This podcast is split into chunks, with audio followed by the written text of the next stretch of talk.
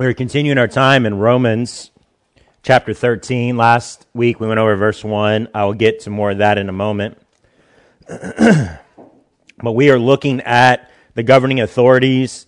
We're looking at the relation of the Christian, um, the Christian in relation to uh, the civil civil authorities and our civil duties as believers, and um, what that looks like, what that means, and God's expectation and commands on us um, for this particular topic. I know a lot of times it's difficult for us to really process and understand what it looks like for us, what it means for us, um, the application for each and every one of us as believers on we are not to be um, of this world, we are to be in it, but we are not of this world. We are of God, and our future hope is heaven. Our future home is heaven. With that understanding and with that um, knowledge, a lot of times it's easy for us to um, have that bit of, of understanding, that bit of knowledge, but it's very difficult for us uh, when it comes to application.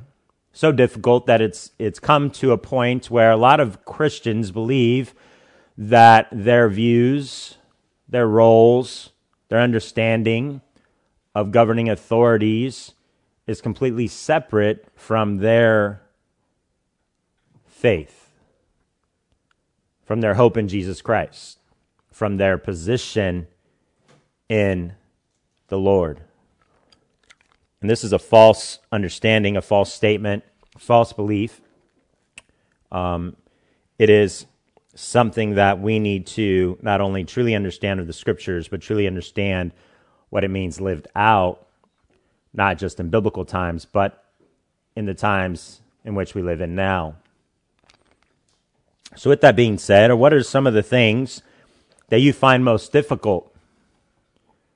What are some of the things that you find most difficult to process, to understand, to apply in your life as you live in the current culture and society in which we live? What are some of the most difficult? Now, depending on your season of life in which you're in, and a lot of times the season of life you're in is dictated by your age. That's very understandable, uh, very common. Um, you may or may not be processing this very much at all. Well, I really don't have much opinion when it comes to governing authorities, when it comes to uh, law enforcement, when it comes to military, when it comes to government, when it comes to local and state and federal politicians. I really don't have much opinion at all. It's one of those things out of sight, out of mind, and I just won't bring it into my sight. Therefore, I can keep it out of my mind. But is this a biblical understanding of how we are to approach such things, such, such institutions, such thoughts, such application, application in how we live our lives. Because these things affect us each and every day. Each and every day. I don't know if you know this or not, but right now, you're being dictated by the governing authorities in our community, in our state, in our country. You cannot turn a blind eye to it. You all pay taxes one way or another, from the clothes that you're wearing to the textbooks that you purchase, to the schools that you go to, to the taxes you pay for the jobs that you work, to the roads that you ride on, that you drive on, the gas that you pay for at the pump, for the food that you eat.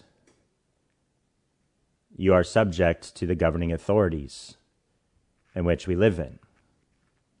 So I would say this is a very important chapter. This is a very important passage that we've been looking at. This is hence the reason why I looked at just verse 1 last week of chapter 13. If you missed that, I highly encourage you to go back and listen to that message.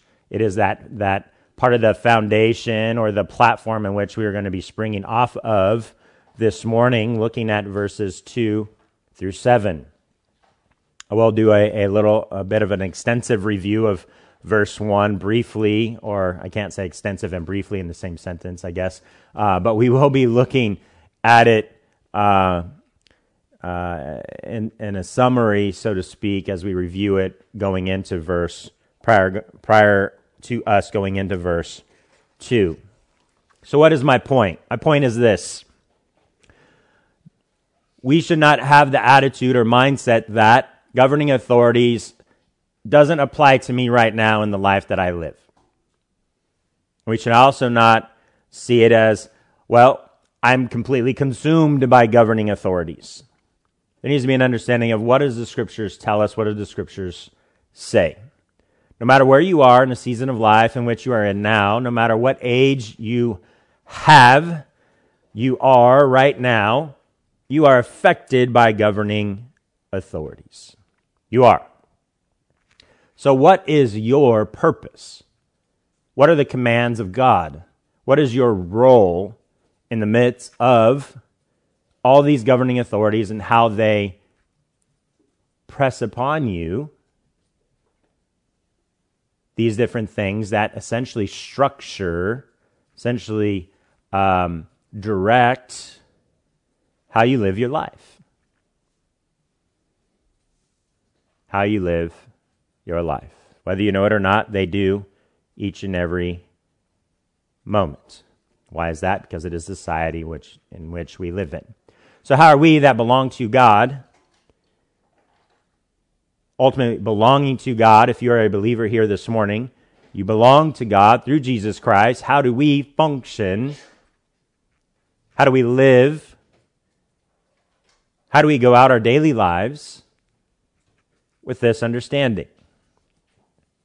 And this goes back to part of Paul's teaching in 12, Romans 12 that tells us we are to be in the world, not of the world. You belong to Christ. And we get a little more detail here. So, what is difficult for you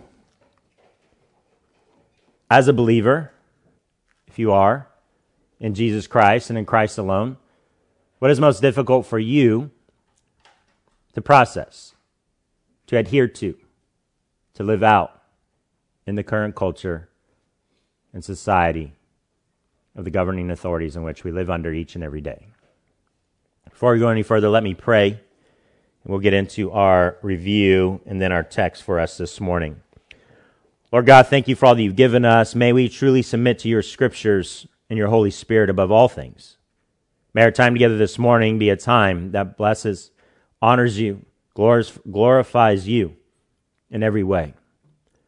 May we submit ourselves to the hearing and teaching of your word and the desire that you have for us, the path that you have for us. So, Lord, bless us this time. May this message be of you and no one else. And may we tr- truly see your truth above all things. We pray all this in Jesus' name. Amen. Romans 13, verse 1. We saw Paul bringing to us a very big statement in verse 1. Continues to show us and uh, help us understand that we, no Christian is exempt from the governing authorities in which that are placed. Why? Because they were placed by God. It's well known um, during this time who was in power. And we talked about that. Do we remember? Nero. Looked at kind of the time frame in which Romans was written and the time that it probably would have been over there. And so it was it was before. Some some argue that it was right around the same time of the great persecution of the great fire that happened in AD 64, where a lot of Rome burned. Nero blamed it on the Christians and therefore started um, the mass and very brutal and grotesque persecution of Christians. We talked about that briefly, gave you some examples. We also see that just uh, understanding the establishment of the different institutions that God has given us. And now we're looking at that of governing authorities. This is from God and understanding that we need to not only understand, but adhere to, submit to those governing authorities. For all of us that are believers, saved by grace through Christ and Christ alone, we must be subject to these institutions. And we are. See, we went back into Genesis chapter 9 and looked at when the first governing authority was given to, to, to mankind, and it was capital punishment. That's part of and is the institution that God has established for us in our culture, in our society, as a uh, God fearing people. Now, don't get me wrong, there are a lot of uh, governing authorities that are out there, um, not only in our own country, but especially many other countries around the world that are very corrupt, very bad, very brutal, all of these things. And God, that is not what God has ordained. That was not what God has um, um, pushed forward. But the understanding is this without any governing authority, without any, any law and order, chaos ensues, anarchy ensues. Without any structure, any law and order, a society cannot essentially survive. God knew this, God ordained this, God pushed this forward. And even though there's a lot of bad ones out there, something is better than nothing to a certain extent, but God ultimately has created those governing authorities as an institution, so to speak. So it's hard for us to, to look at an individual and say, how does this individual represent God? And the thing is, is that they don't. That person as an individual, and I'll get to more of that in our text, uh, our passage this morning. But I want to remind us that the individual isn't a representation of God. More likely, they don't even know God or believe in God, but the position in which they are in was instituted by God, more than likely. So we need to have an understanding to this. This is why we see in verse 1, right in the beginning, Paul says, Let every person be subject to the governing authorities. looked at that subject, right? The subject being as, as a soldier underneath a commanding officer, right? Command is given, the soldier responds. Doesn't question, doesn't doubt, responds, listens. They are subject to. But one of the things that in and through all of this, and we're going to continue to see as a common thread, that we must honor God first. And above all things, we must honor God first. This is one of the the first application point that I gave you last week. Honor God first in all things. So, in these governing authorities, threaten, approach, uh, take away from, water down, whatever it may be, are commands from God. We honor God first. We honor God first. There are many things that are going on right now in our culture, in our society, in our country. One of the big ones, and, the, the message is not going to be on this, I'm just going to simply refer to it, and then it's going to oh, hopefully be a supplemental element to the rest of the teaching this morning. A lot of us know that abortion is a very controversial topic. As Christians, abortion is wrong. It is something that is, uh, that is legal and a lot of states have their different variations of it and reasonings for it and so on and so forth, some far more strict than others. But some states are becoming more and more um, in the direction of pro life. They value life. Life starts in the womb, at conception. At conception. Well, some of us may have the argument that is like, well, that's just a forming a blob of cells the thing is, when they find one microorganism, one cell on the planet Mars, they say, We found life on Mars. But when there's conception in the womb, it's like, that's not life. It's just cells. It's a contradiction uh, within science in itself. But the point being is this abortion is not, is not a biblical mandate. It's not okay to take life. And this is something that has been a very difficult task in our country as far as the law. And why do I bring this up? Because they've begun to argue Roe v. Wade, the law that actually allowed abortion to be legal in our country. And now they, it is at the highest court and is being argued. It started this past week. There is a likely possibility that Roe v. Wade could be overturned in our country. And it's something that Christians that have been pushing for many, many, many years. Some that I know very personally, that are close friends of mine, that are advocates for such a thing. So, this gives us an understanding that there are things that happen in our culture, in our society, in our country that Christians need to stand up against. Stand up against. We know this in a sense of civil disobedience. And this will be part of our message this morning. If you'd like to know more about that, I encourage you to dig in a little deeper, have some actually credible resources that you look at. If you're not quite sure, feel free to please reach out to myself or Diane.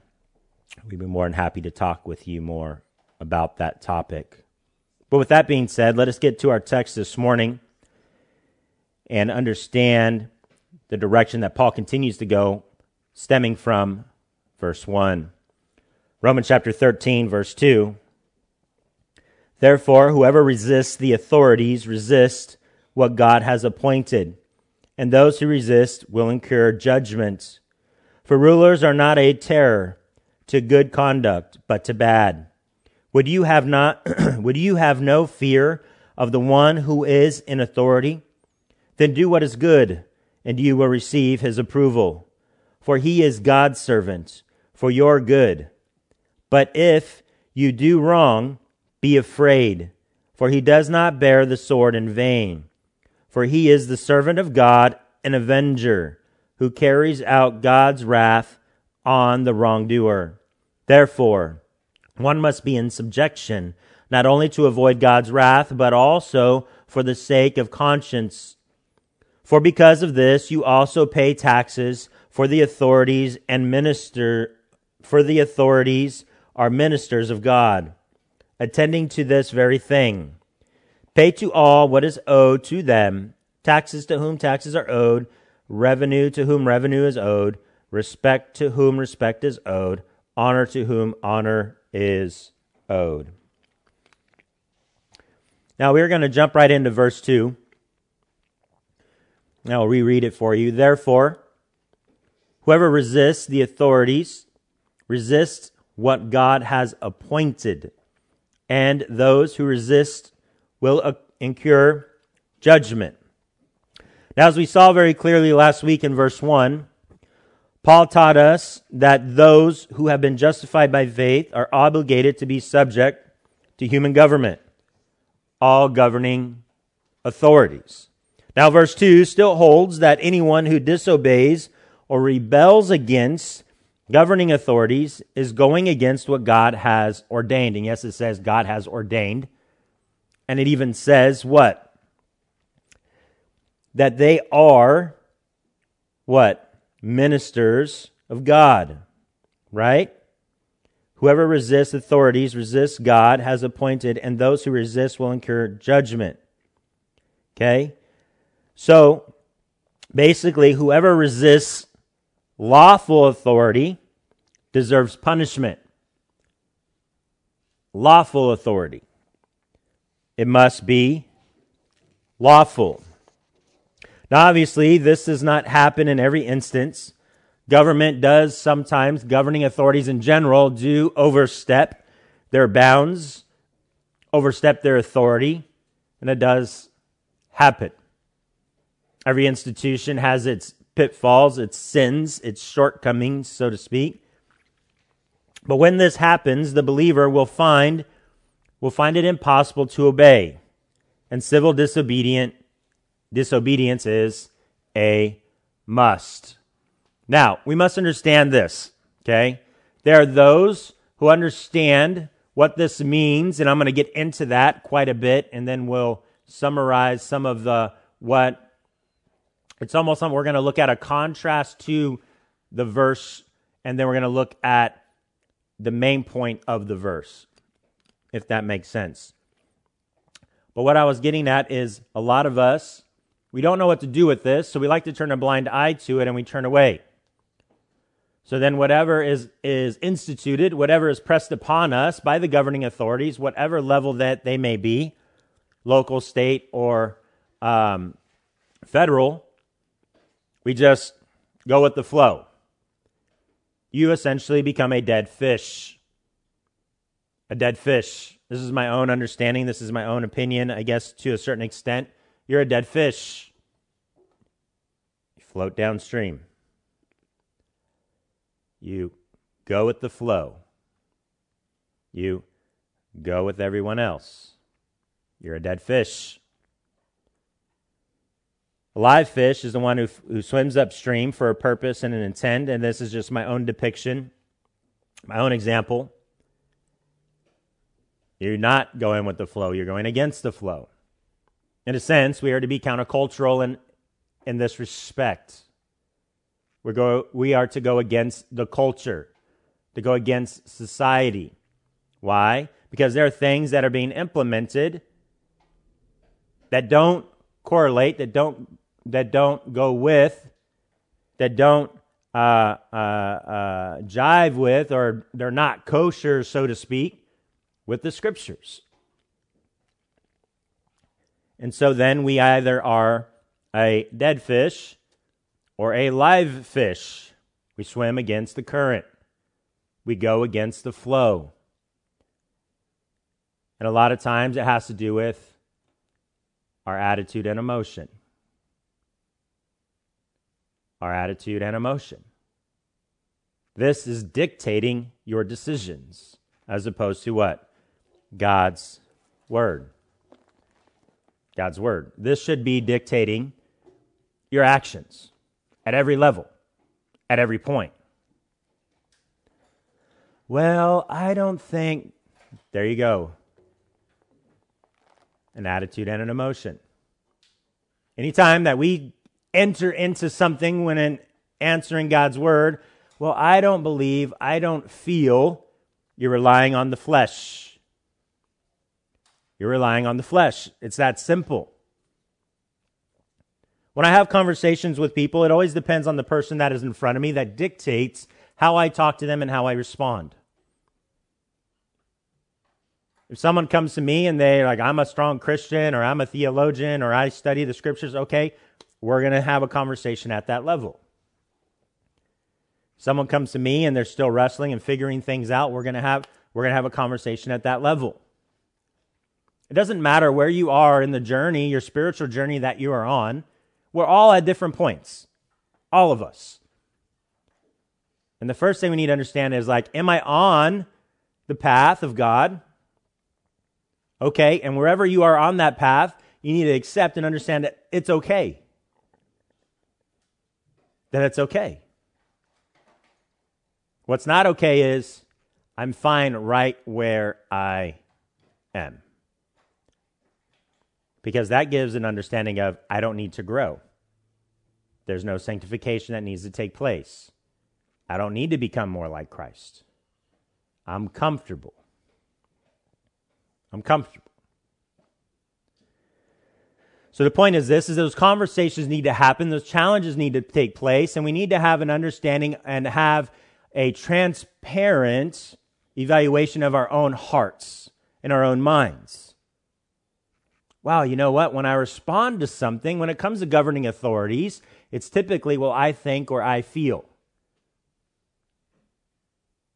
Maybe I should, I should have a response that says, well, you know what God's word says? Or maybe I should have an understanding to where it's like, you know what? I think and feel this, but I need to know what God's word says. Now here's a little side note. Here's the here's the here's the um, hitting the sweet spot, so to speak.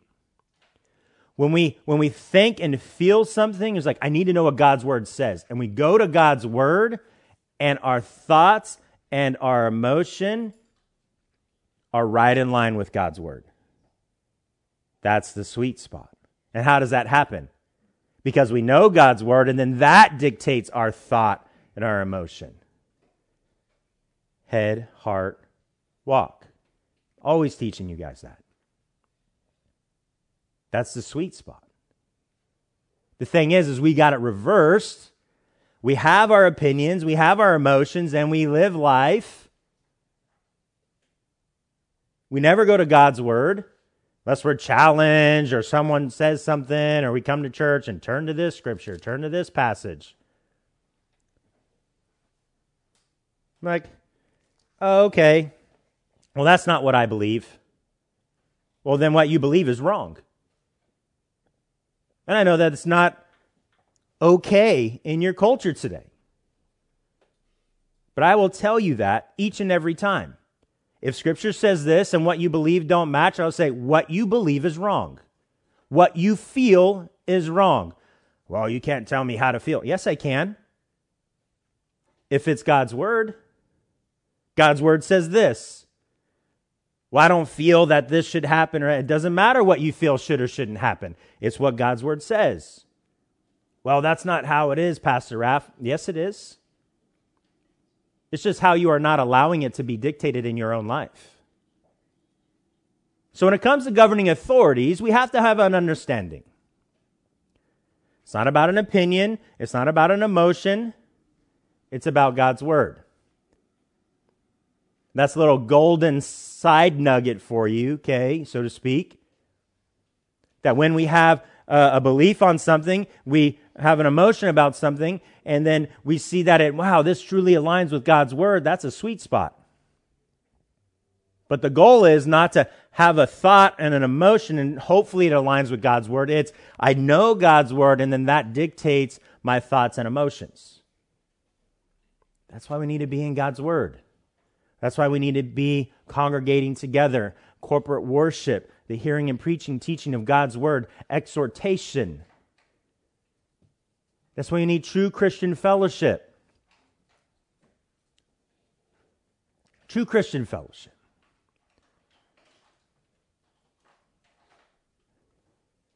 Helping, striving, spurring on, and sharpening of one another, fellow believers, to be more like Christ. Koinonia. So, with this, with all this understanding, we must understand we must see that civil disobedience does come into the picture. Pastor Raff, how, why is civil disobedience part of Scripture? If you were here last week or you heard my message from last week, you'll know that in Acts chapter 4, we looked at civil disobedience. When Peter and John were told by the Sanhedrin not to preach in the name of Jesus, right? And they asked um, who they believed, who they should obey. You can't keep doing that. People are listening to them, they're turning to Jesus. You need to stop. Wait a second. You're telling me to stop. Wait, am I to honor God or honor you? You you be the judge. Tell me. You want me to honor you over God? And they're like, "We can't respond to this." So they just let them go. But after they let them go and they went to go preach to another area, they apprehended them. Then they did what? They took him to the Sanhedrin. Essentially, put in trial, right? They're doing something wrong, take them there. Turn me to Acts chapter 5.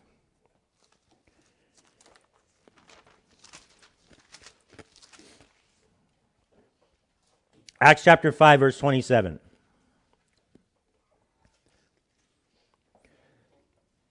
And when they had brought them, they set them before the council. And the high priest questioned them, saying, We strictly charged you not to teach in this name. They're speaking of Jesus.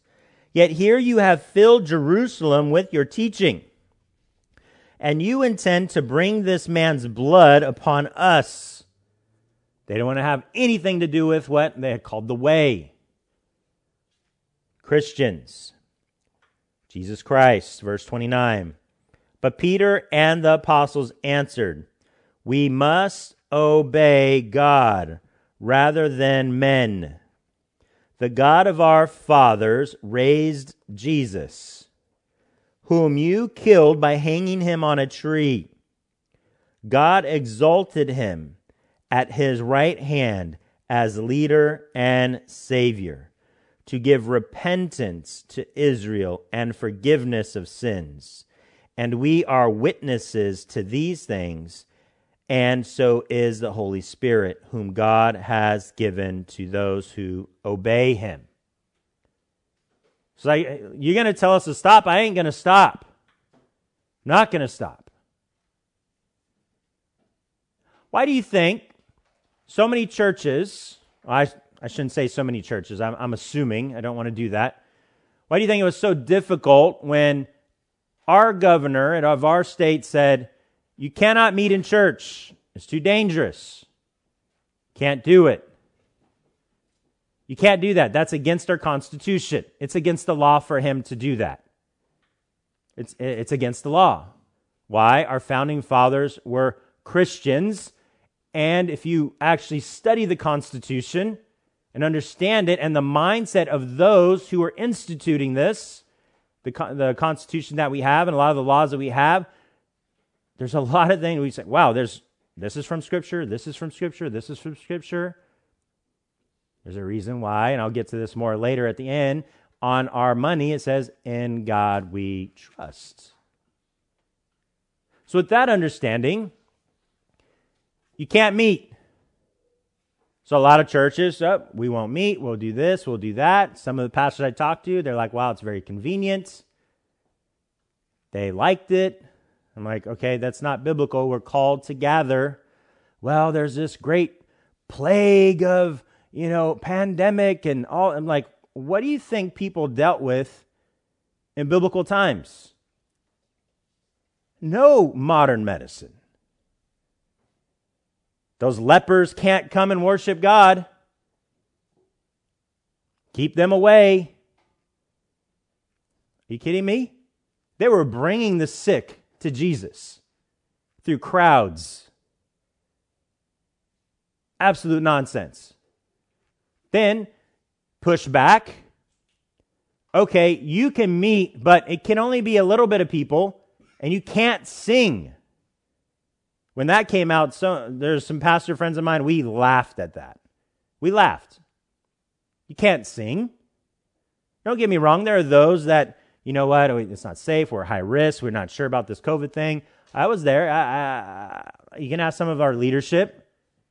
Hey, let's stream online it's making an option if people, you know, I, we understand. Want to be sensitive to that. But here at Kaleo Church, we never stopped meeting. Never. My door was always open on Sunday mornings. Always. Never stopped. Why? Because God commands us to. Why? The state has pushing upon us, a governing authority was pushing upon us. You can't meet, you can't sing. You can't do this. Uh, you can't tell me what to do when it comes to these things. Civil disobedience. If you want to know more about this, you can see a very large church in LA. LA is one of the strictest implementations of COVID restrictions in our whole state. A lot of times they implement things in LA before the governor even says them for California. John MacArthur's church, Grace Community. Guess what? Sued the state.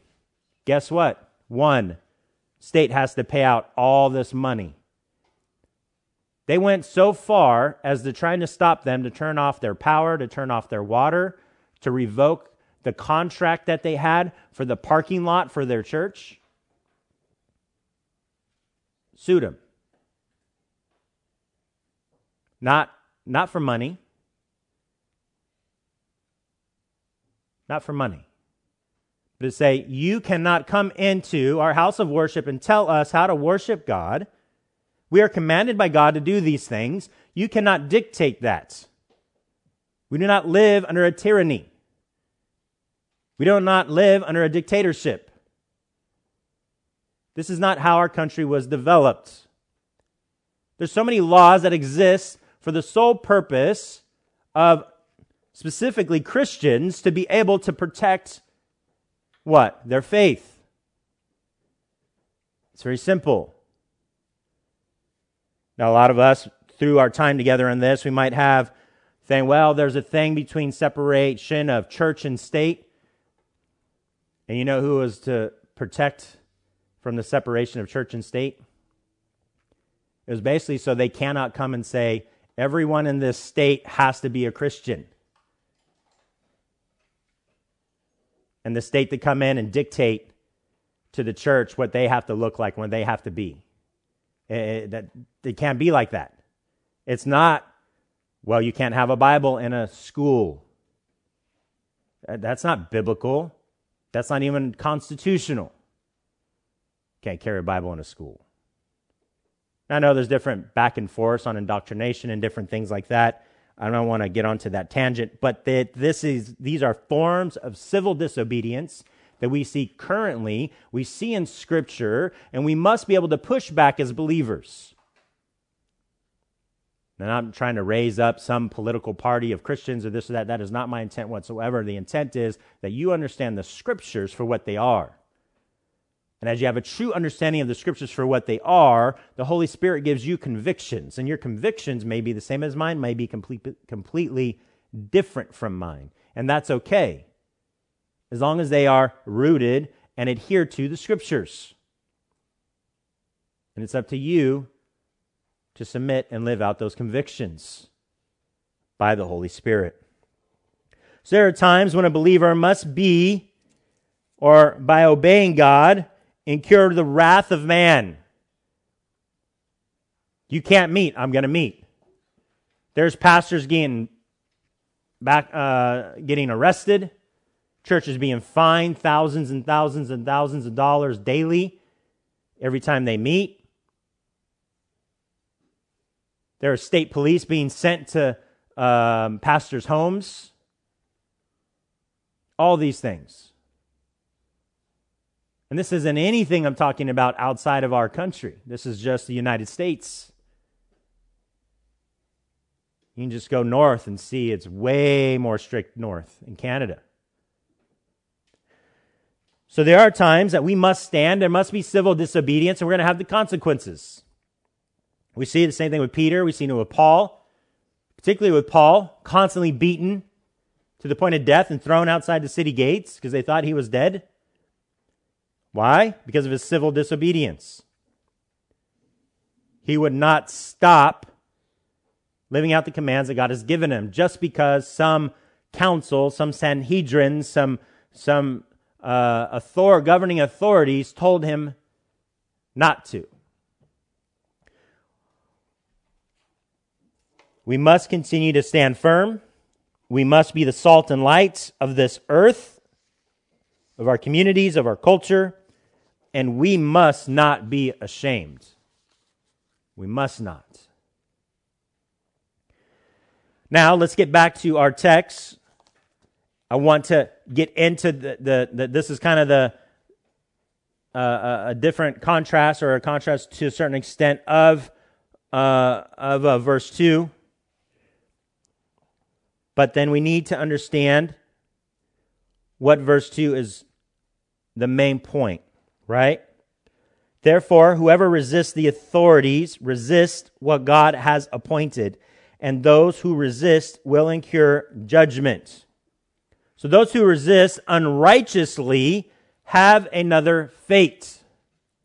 Have another fate. We can see so clearly in our culture and society the unrighteousness, the unrighteous resistance of authorities.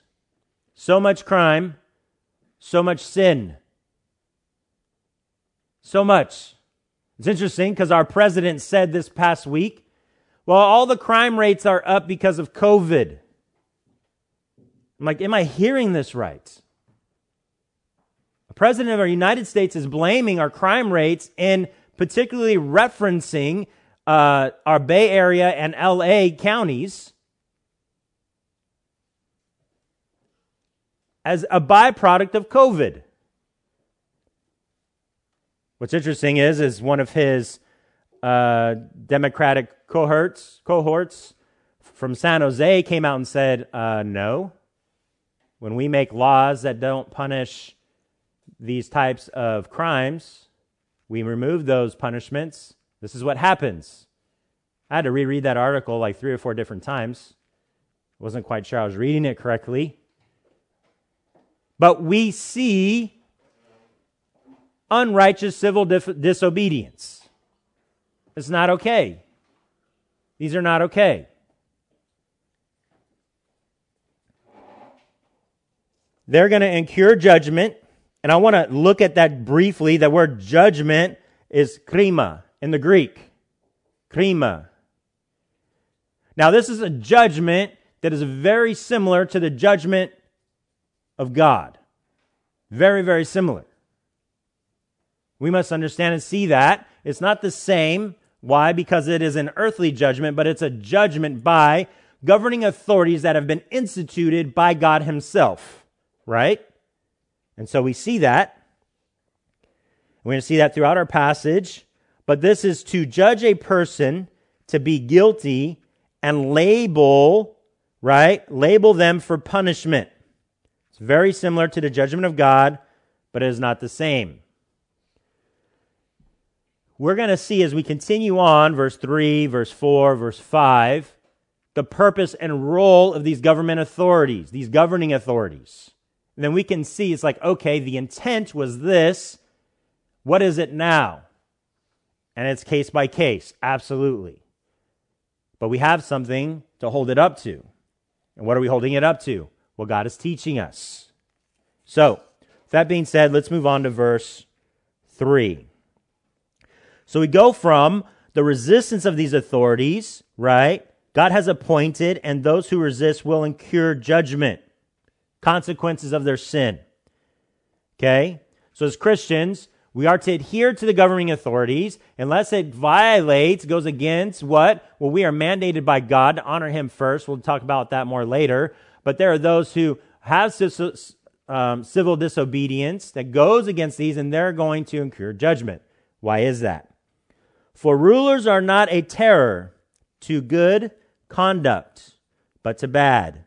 Would you have no fear of the one who is in authority?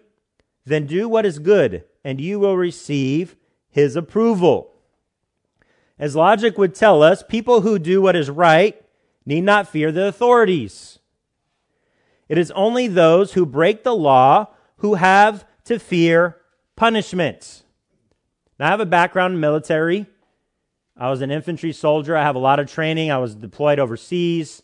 Um, I have a lot of riot control training, um, these types of things. I also worked as a federal correctional officer. I have a lot of training with that as well. And we are always trained you meet force with force. It's not, it's not always equal, it's always a little bit more. Why? Because we have to subdue the threat. We have to subdue the threat. They bring a knife, I have a gun. So on and so forth. What our current culture is trying to push in some of the cities have some of the largest crime rates in our country is they bring a knife, you bring your words. They have a gun, bring your words. You need to counsel them not to kill people. It doesn't make sense. The Point is this it's very simply put. excuse me. Very simply put, in verse 3 For rulers are not a terror to good conduct. Their intent, the institution, and the position that they have is not to press upon those who are good. It's to press upon those who are bad. If you're good, you have nothing to fear. If you're bad, yeah, you have a lot to fear. We're going to see more on that in a moment. But we must understand there's so many examples in our current society today. Anytime something comes out, it's like, oh, there's a new video. Cop shoots another person. I, I don't believe the news anymore, regardless of the new news organization. I always want to see the content and video for myself. Okay? Always want to see it for myself. Always want to try to understand the full context situation. I've seen so many. I've even had friends involved, law enforcement friends involved in certain things. And the video that is blasted on social media, it's meant for you to look at it and to get upset. Because negative content actually gets more interaction than positive. These people know this. These people know this. So instead of showing five minutes of content that shows the whole situation from beginning to end, they show you 30 seconds. They show you 30 seconds. And then we make a snap judgment based on a 30 second video. Oh my gosh, the police are horrible. These people are horrible. They're bad people. They're out shooting everybody. They're all doing, oh my gosh. It's meant to stir you up, it's meant to be negative. Cop shoots unarmed man running away. Cop shoots armed man running away. Listen, uh, there's I can talk to you all day long about the different scenarios and situations and how someone gets shot in the back. And that's why it goes and it gets evaluated and it's like deemed justified. Oh, they're just allowing these people to get away with these things. It makes no sense. Here's the thing you do bad things, there are bad consequences. Yes, on the outside, looking at social media or the news, we might sit there and think, okay, that's not justified. And how are we qualified to deem what is justifiable and what is not? I'm not even qualified. And I have background and experience. Thing is, we need to understand you do bad things, there are consequences for sin. Consequences for sin. It's that simple. You don't want bad things that happen to you by governing authorities. Don't do bad things.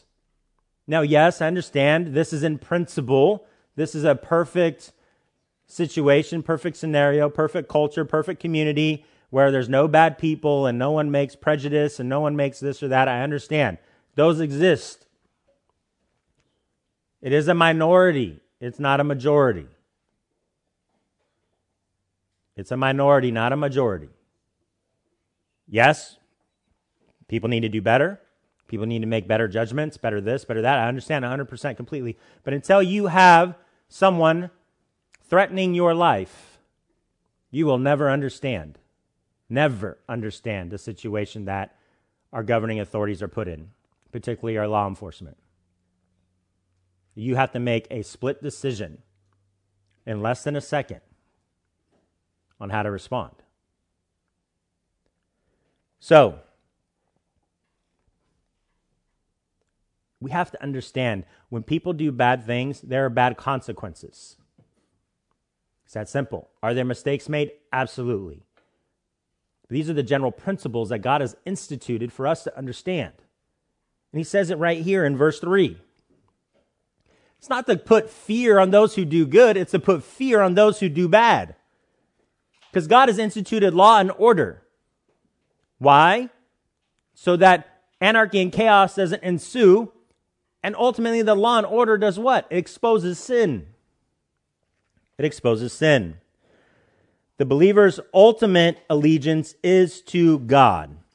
But we can understand that if we want to enjoy a life free from tickets, fines, fees, trials, and prison, the thing to do is to be a law abiding contributing member to society. This is why if I get pulled over for speeding, I smile. Yep, that was me. You got me. That's my fault. I own my sin. I try to talk with the officer. I shake their hand. I, I do all that. Why? Because they're doing their job. And I was wrong. And I need to repent of my sins. It is not their fault. It's mine. It's mine. Don't get me wrong, there are times I've done nothing wrong and I've this and that. I even had years ago, I had a church member call me from jail. Pastor Raff, please pray for me. I've been arrested. It, it, they got me confused with somebody else. I don't know why, this and that. Pray for me. And I was one of his phone calls. Hour later, I get another phone call. Hey, can you come pick me up? They're releasing me. So I, I go pick him up. I'm like, what happened? There's a fugitive. my same first and last name and the same last four digits of my social security number. Not the same social security number. Same. It's like it just took a while, but I was arrested, I was fingerprinted, I was everything, I was put into jail. Because I know this individual. I'm like, man, this is like the sweetest guy. And he was like, I don't know what's going on. And so it happens. It happens. But we have to submit to the governing authorities. The intent is to praise the good and punish the bad, to maintain law and order.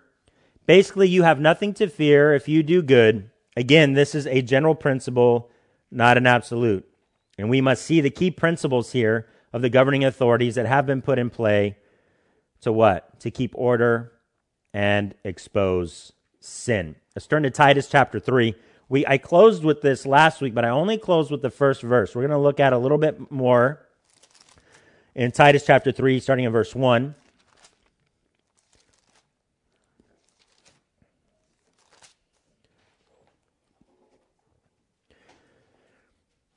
Remind them to be submissive to rulers and authorities, to be obedient, to be ready for every good work.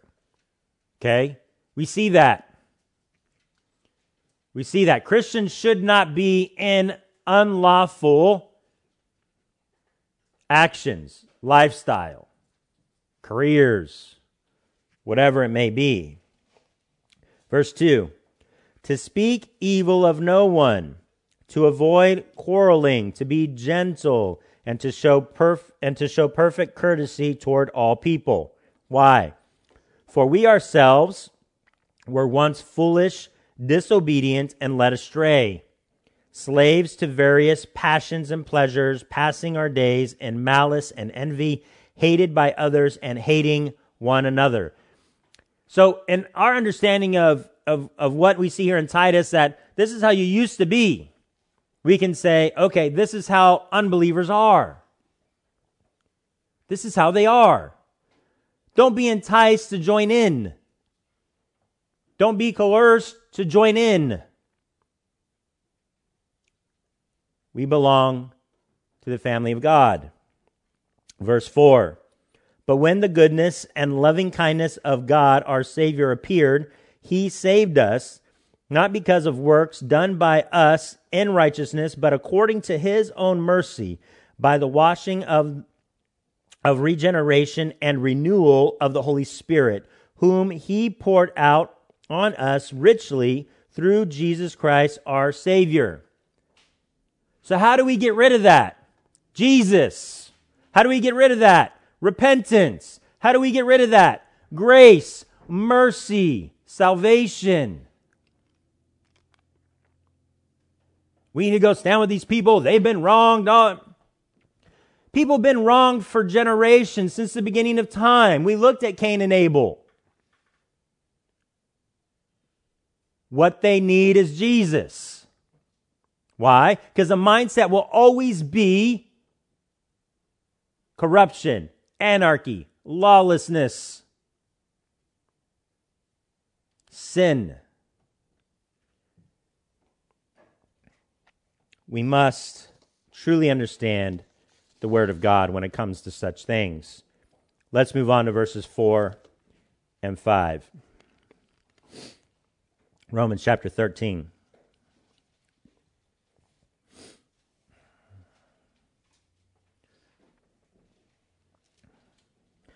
For he is God's servant for your good who are we talking about? Governing authorities, okay? But if you do wrong, be afraid, for he does not bear the sword in vain. For he is the servant of God, an avenger who carries out God's wrath on the wrongdoer. Verse 5. Therefore, one must be in subjection not only to avoid God's wrath, but also for the sake of conscience. Paul takes us further. The ruler no matter the position or title, is instituted by God. This person may not know God personally, but their purpose is to promote the good of people and maintain law and order. Ultimately, they are God's servant for your own good. At least, this is how it should be.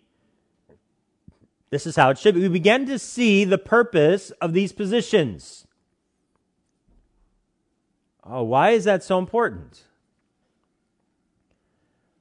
Why is that so important? But if you do wrong, they will also punish you according to the law.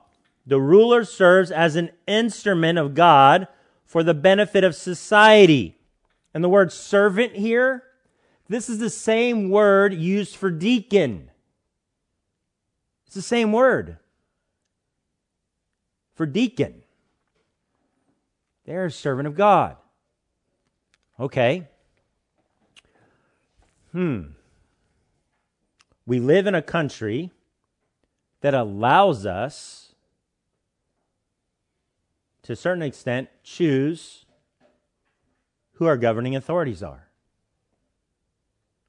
So if we live in a land that allows us the, at least the choice to, for our voices to be heard, to cast a vote on who's going to be above us,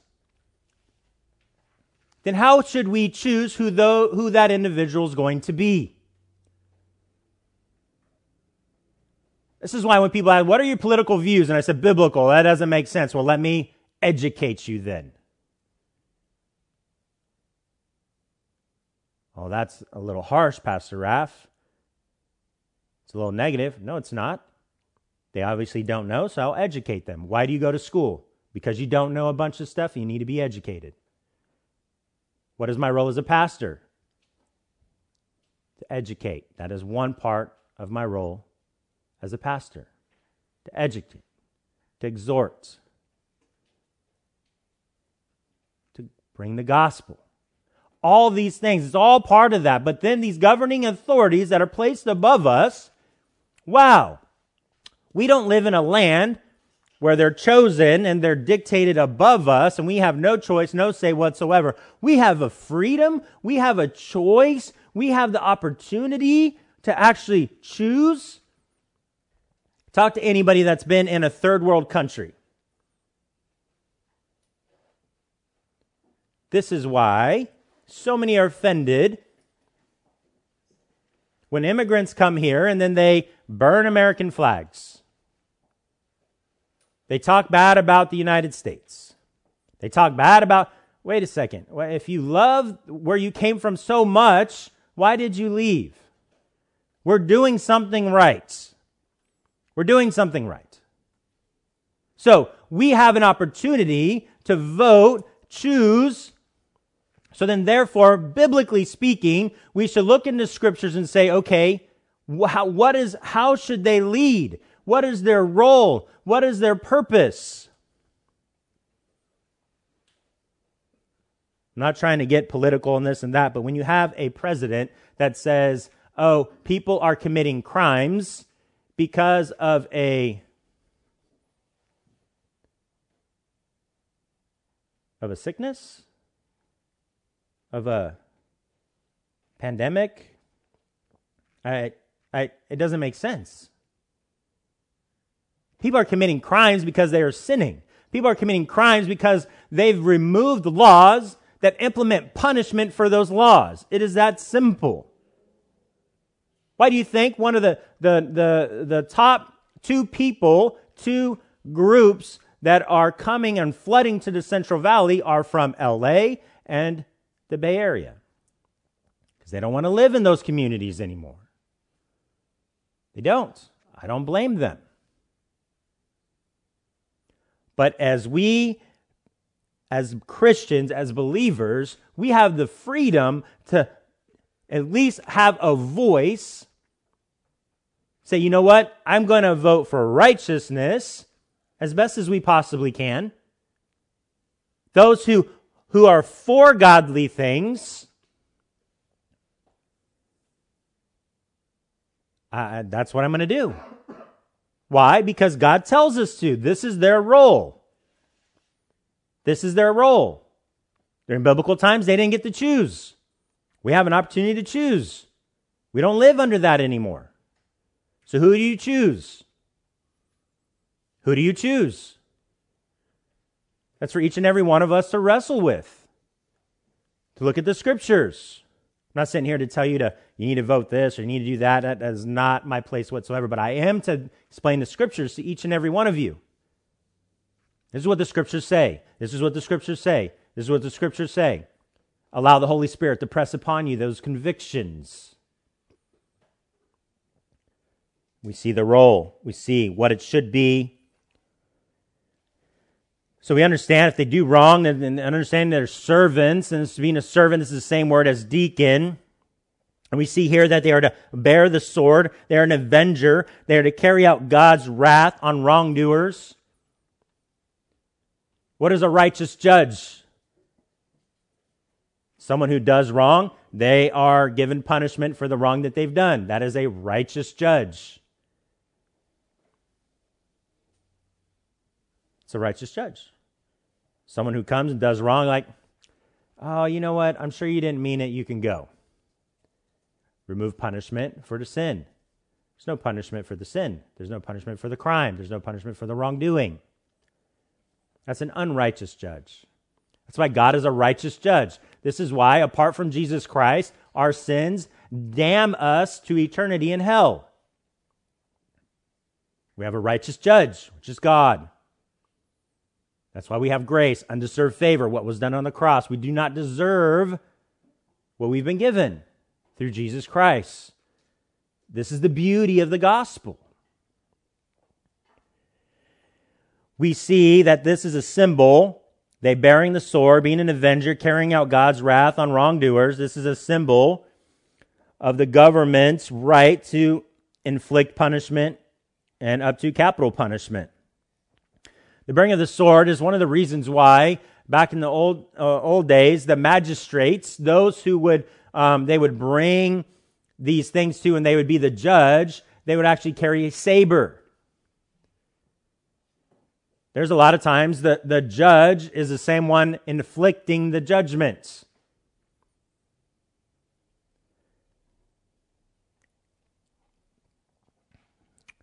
This power has been given by God. Obedience to civil law is necessary not only for fear of punishment, but also for the sake of conscience. The sake of conscience, right? And we see that there in verse uh, 5. That's to expose sin. It's to expose sin. Turn me to 1 John chapter 5. 1 John chapter 5, and then we'll move on to our last two verses. 1 John chapter 5 verse 1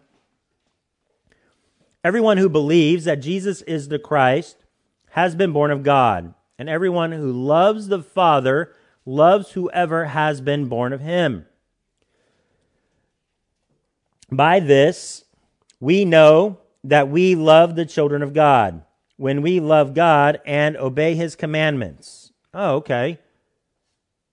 So we know we love each other and we love God by obeying his commandments.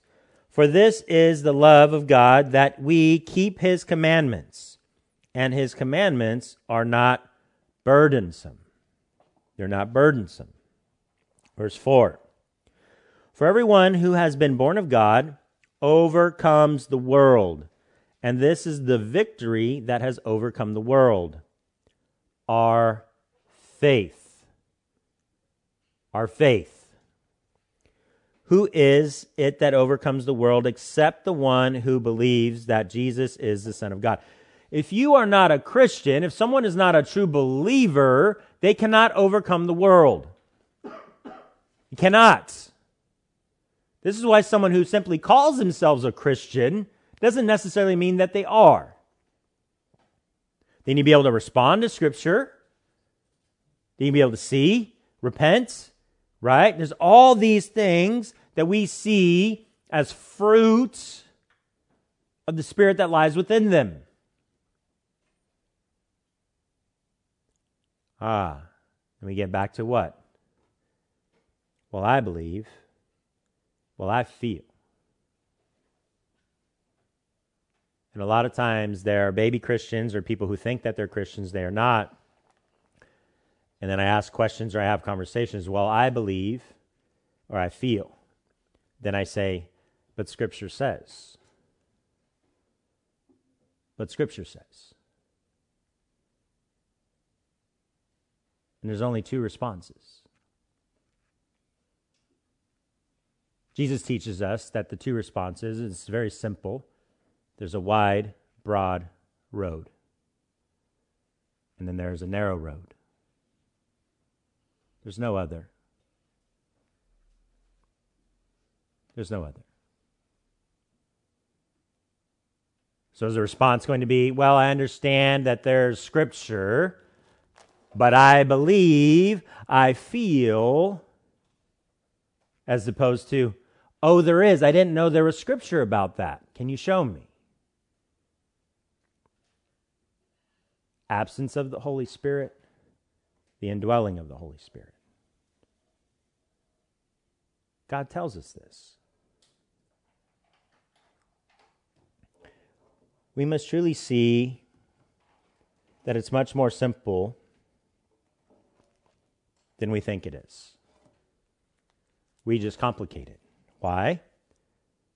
Because what we believe and what we feel. And I am right there with you. Because there are so many times that I'm approached with things and I'm like, okay, well, I believe this or I feel this. And it's like, wait a second. I just made a decision based on what I believed and what I feel, and I didn't search God's word. Now, don't get me wrong. There are times it's very simple. Should I read my Bible? I don't know. Let me go search God's word. You should read your Bible. You should pray. Yeah, there's very simple, logical things, is my point. That's like, okay, your heart and mind is already aligned with Scripture. You already know the answer to some of these things, but there's a lot of things in our daily walk, our daily lives that we respond to, we act on, we make decisions, we do all these things, and we never really search God's Word. They're very important things in our lives, in our culture, in our community, in our family. Man, I believe this, I feel this, you know what? I really should see what God's word says. I'm going God's word. Man, I was off about that. Sanctification, exhortation. God's teaching, changing you. Oh wow, okay. I, that's what I that's what I was thinking. That's that's that's what I believe. Okay, that's kind of okay. I remember when, you know, that amazing message from Pastor Raff you know, the one I didn't fall asleep on. I remember that. Holy Spirit's working. We have to understand we must get into God's Word. Now, there's a bit of a transition here, but we have to understand this is within the topic that Paul is giving us on civil dis- disobedience or civil our civil duty as Christians, right? And then gets us to verses 6 and 7. I struggled for a while uh, going back and forth. They're like, okay, should I just do a, a, message on verses 6 and 7? It's like, you know, I, I don't want to do that to you guys. Um, as far as spending a, an hour on taxes and, and, and monies and different things. If you have more questions on this, please um, please reach out to me. I'd love to chat with you more about it. But that being said, let's get to the last two verses of our of our passage this morning. Verse 6 For because of this, you also pay taxes. Okay, so for because of this also, it's almost like a therefore, right? It's attached to what we've all been looking at in verses 1 through 5 up to this point. Okay? You all pay taxes, for the authorities are ministers of God, attending to this very thing. Pay to all what is owed to them, taxes to whom taxes are owed, revenue to whom revenue is owed, respect to whom respect is owed, honor to whom honor is owed. To respect your governing authorities. Pastor Raff, my professor is so anti Christian, I vomit a little bit in my mouth each time I hear a lecture. I understand. Honor, respect them. Okay? As much as you can. According to what? God's word. It's interesting because there are people um, doing things in the world, whether it's nonprofits or they think they're a Christian organization, whatever, um, or you know, and they're like, "Hey, would you be?" Is like, you know what? A lot of time, my response is this: I will support you as much as you allow me to support you. I will support you as much as you allow me to support you. You're going down this path, I'll support you. You break away off that path and go down this other one, I can't. You're not allowing me to support you because you're going down a path that I cannot go down. Why is that? Because that's what God's word tells me.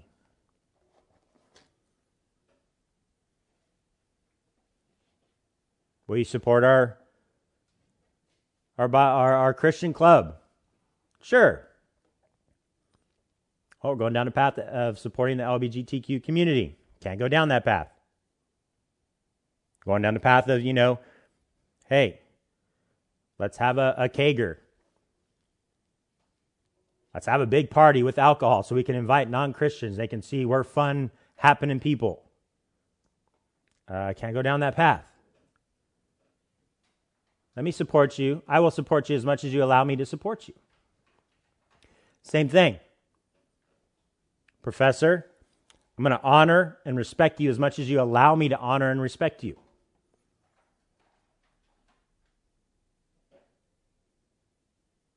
It's that simple. Telling me to dishonor God and honor you, I can't, can't honor you. I can't respect you in that way. Can't do it. Won't do it. Simple. Thing is, we need to know those boundaries. We need to know those guidelines. How do we know? Scripture. Stop being lazy Christians. Get in the Word. I'm the same thing. I'm the same way. I could put a mirror right here and turn to it. I don't know. Maybe I'll do that one time. I'll have a mirror here. You'll know why it's there. It's not to make sure my hair is good. Okay. It's like, I need to tell myself, stop being a lazy Christian, Pastor Raff. You need to pray more, Pastor Raff.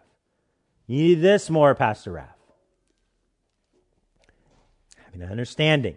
So, we need to see here, we need to owe the government and authorities not only obedience, okay, but financial support. What also do we see? Honor, respect, revenue. Give them those things. A lot of veterans need to understand there's a reason why we have firefighters, police officers, ambulances. These, we pay our taxes for these different things. Don't get me wrong, this is all general principle. It's not perfect, right? A lot of times it's our taxes are going to things that shouldn't be going to, and that's an, an, another topic for another day. But we need to pay these things, right? Yes, government officials are giving their time, they're giving their talents, some I don't believe really have talents. I won't go down that path. But basically, for the maintaining of what? Of society. The community in we live in, the state in which we live in, the country in which we live in. But this guy, look, it doesn't matter. They might, they don't even know or believe or whatever about God, but the position in which they're in has been instituted by God. That's what we need to understand. So, what should that do? We need to pray. But pray. Do you know what they did? Pray. Yes, have righteous anger, have civil disobedience in a godly manner to push back and cast our vote or do legislation or whatever it may be to take away ungodly things and help these positions be filled by somebody or change the person that is there to be more in line with the structure in which why God created why he created it. That's your role. That's your job. Why? Well, I understand. Trust me. Sometimes I believe I, I go and cast my, my vote and I'm like, I live in California. I don't even know where this vote's going to go. I don't know. But it's my responsibility, right? It's my responsibility. I need to be responsible. Yes, government officials are giving their time, their talents for the maintenance and the stability of society and understanding to care for all these things. We need that. It's instituted by God. Yes, in the face of corruption and deceit, we must do our best to honor God and stand for righteousness. But we honor, we understand, we give to, we submit to, as much as we're allowed to, to the positions that are held within not only our communities, our state, and our country. The fact that we believers are citizens of heaven does not exempt us from our responsibility to government. We must pay our taxes. We must submit in these various ways. And we must show honor for the people in these offices of civil, as civil servants. These are our duties as a good Christian citizen. There are some that believe that I, my citizenship is in heaven, not here, so therefore I don't have to pay taxes. I don't have to submit to any governing authorities, including police officers. That is not what the scriptures teach us. It's not. Just want to make that clear because there are organizations out there. That's how they live, that's what they push. I don't need to go any further down that. Let's turn to Matthew 22. You all should know that I was going to go to Matthew 22 once getting to this section. And then we'll close after this. Matthew 22, verse 15.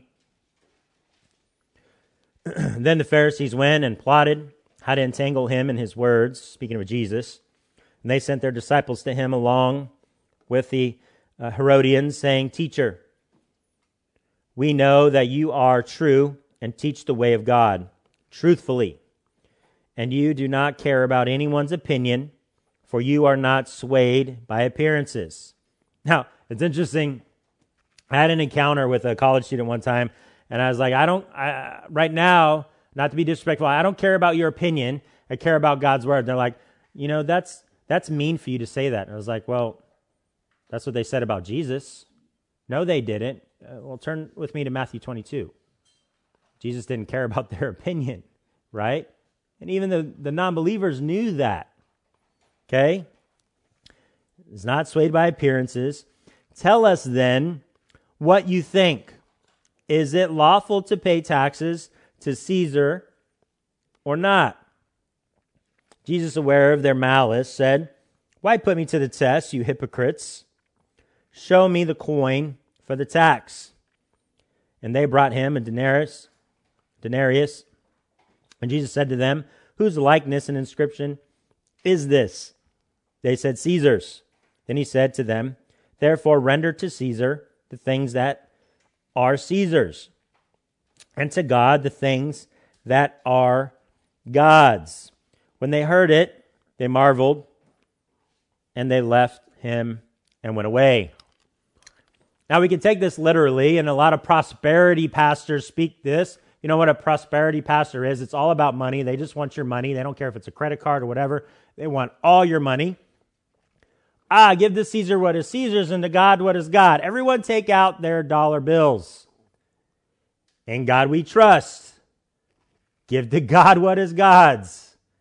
That is a false teaching of this passage. I needed to point that out because if you ever come across anything such as that, run away. We understand that, yes, we already give the Caesars what is Caesar. We need to give to God what is God's, but we need to keep that in context of the scriptures. If anything, yes, pay your taxes. It's this, that. We understand. Yeah, we don't want to give to things that are promoting ungodly things. We need to do the best we can to try to abstain from such things, but understanding that we do live in a society that has these governing authorities that are instituted by God, and money is needed to what? To sustain those. You know that. But here again, Jesus' own words, his own teachings, his own response is you must adhere to what is commanded by God. We give to God what is God. We must always give to God first. We must always give to God first. So, getting back to our passage, I'm going to reread it briefly and we'll close. with a couple things. Let every person be subject to the governing authorities, back in Romans 13. For there is no authority except from God, and those that exist have been instituted by God. Therefore, whoever resists the authorities resist what God has appointed, and those who resist will incur judgment. For rulers are not a terror to good conduct, but to bad. Would you have no fear of the one who is in authority? Then do what is good, and you will receive his approval. For he is God's servant for your good. But if you do wrong, be afraid, for he does not bear the sword in vain. For he is the servant of God, an avenger who carries out God's wrath on the wrongdoer. Therefore, one must be in subjection, not only to avoid God's wrath, but also for the sake of conscience. For because of this, you also pay taxes, for the authorities and ministers of God, attending to this very thing, pay to all what is owed to them taxes to whom taxes are owed, revenue to whom revenue is owed, respect to whom respect is owed, honor to whom honor is owed. We have to understand Nero was in control during this time. I don't think that the, the great persecutions were happening when Paul wrote this, but then they were hearing it when that time was about to come or it was just starting to happen. Man, what a difficult passage for the Roman Christians to not only hear, but to live out. Turn me to Second Corinthians. You don't have to turn if you don't want. I'm just going to go there briefly, and then we'll get to our closing passage here in just a second back in Matthew. Um, 2 Corinthians chapter 1, just verse 12. For our boast is this the testimony of our conscience that we behave in the world with simplicity and God and godly sincerity, not by earthly wisdom, but by the grace of God and supremely by the grace of God and supremely so toward you. Very simply put, is what Paul is teaching us here in this passage in Romans 13. Don't be subject to the world, to God, but we live at peace, sincerity in the world, not of it. You need to understand why we have these governing authorities. All governing, all governing positions are ordained by God for good, to keep order, and to punish sin. But they never become greater than the greatest commandments. I don't think I have this up there, don't worry about it, but it's Matthew 22. A lot of you are already going to know this. And we must understand and adhere to and embrace the greatest commandment in Matthew 22 as Jesus teaches us starting verse 36 Teacher, which is the greatest commandment in the law? And he said to him, You shall love the Lord your God with all your heart, with all your soul, and with all your mind. This is the great and first commandment. This comes first. This comes first. Why are you doing that? Well, they said I could. Who's they? Just because it's acceptable by culture, by society, and the law permits it, doesn't mean you should do it. Doesn't mean you should do it. When non believers ask Christians, hey, how come you're not doing this? Because God tells me not to. God tells me not to. Well, why does He tell you not to? Have that conversation. Hey, why why do you support this? Why did you vote for this person? This is what they stand for. This is what the scriptures tell me. Governing authority, this is their role. God, God ordained their position.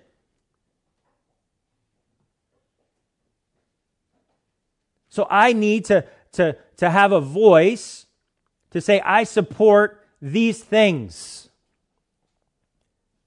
regardless if the person knows God or not. It's a position, it's ordained by God.